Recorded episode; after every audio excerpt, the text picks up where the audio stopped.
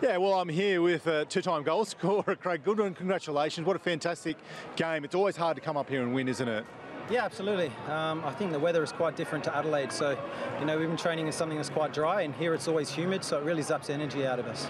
You had a couple of goals tonight. Not bad. Yeah, very happy with the return. Um, obviously, last week I missed from the spot, so I was disappointed with that. So, so happy to get back on the score sheet. And but the most important for us was the three points. So it's our second win, and we have to build on that. It is a big win, isn't it, for you guys, considering the season you've had so far? Absolutely. Um, I think we have performed well, but we haven't been as clinical in the final third at crucial times. So we've cost us, um, I think, a lot of points. We've drawn a lot of games, so this was important. Off on Socceroos duties now. Fingers crossed, everything's. You must be looking forward to that.